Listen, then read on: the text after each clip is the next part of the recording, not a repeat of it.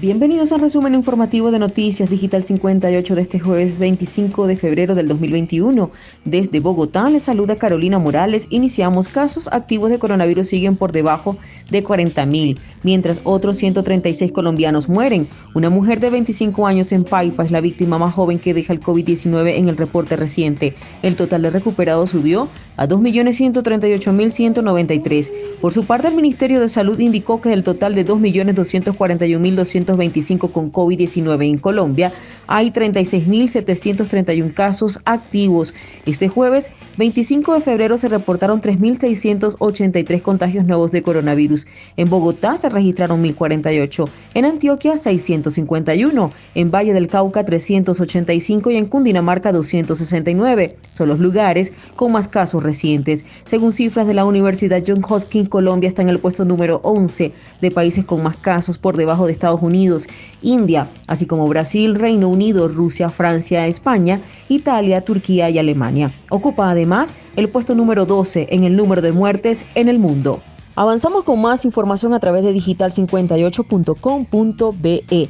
En marzo llegarán dos millones de vacunas de Sinovac a Colombia. El presidente Iván Duque anunció que las dosis de la vacuna contra el COVID-19 deben estar en el país para el 7 de marzo. También el presidente informó que dialogó con su homólogo chino Xi Jinping y antes del 7 de marzo el país recibirá dos millones de la vacuna contra el COVID del laboratorio Sinovac. Estamos esperando dos millones de vacunas de Sinovac que deben estar en el país para el 7 de marzo. Por supuesto, con los otros lotes significará una aceleración muy importante y en la medida que trabajaremos cordialmente, esto traerá grandes efectos y beneficios para nuestro país, así lo dijo Duque.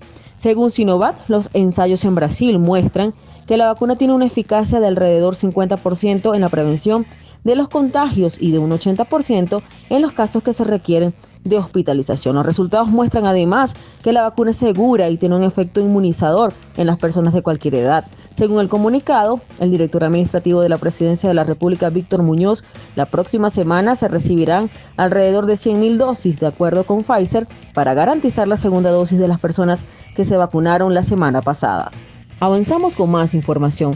Emergencia por incendios forestales en Cesar y Casanare. La mayoría de los incendios forestales han sido provocados por manos criminales. Cientos de especies han muerto calcinadas. Los incendios forestales tienen en alerta a la comunidad campesina en el sur del Cesar, principalmente en la falda de la serranía de San Lucas. Especies protegidas como tortugas, roedores, serpientes, entre otros animales, mueren calcinados. Los bomberos no pueden ingresar por los agrestes del terreno.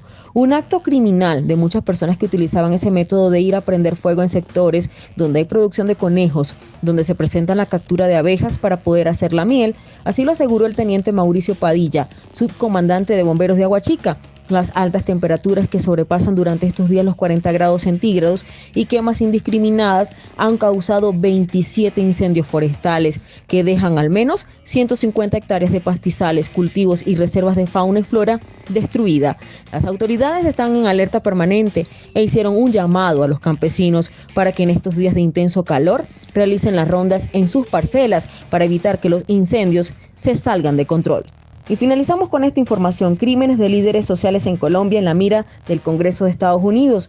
Representantes demócratas de Jim McGovern criticó fuertemente al gobierno Duque y señaló que el informe de Human Rights Watch fue recibido con indiferencia y hostilidad. Una fuerte crítica al gobierno colombiano lanzó este jueves el representante demócrata Jim McGovern, quien en una sesión del Congreso de Estados Unidos pidió al gobierno de Joe Biden que haga de la defensa de los derechos humanos y de la protección de, líderes sociales en Colombia una prioridad en las relaciones bilaterales. Tristemente, las recomendaciones fueron recibidas con indiferencia, hostilidad y rechazadas de primera mano. Fueron tratadas más como mala prensa que como un intento serio de ofrecer ayuda y trazar una hoja de ruta para interrumpir la espiral de violencia. Por eso hicieron un llamado a la administración de Biden para que vuelva la protección de los defensores de derechos humanos y líderes sociales, una de las más altas prioridades en las relaciones con Colombia. Y de esta manera finalizamos con las informaciones. Recuerda lavarte las manos y evitar la propagación del COVID-19, reportó Carolina Morales con el CNP 16000 para Noticias Digital 58. Recuerda seguirnos en Instagram como arroba digital piso 58, periodismo web de verdad. Que tengan todos una excelente noche.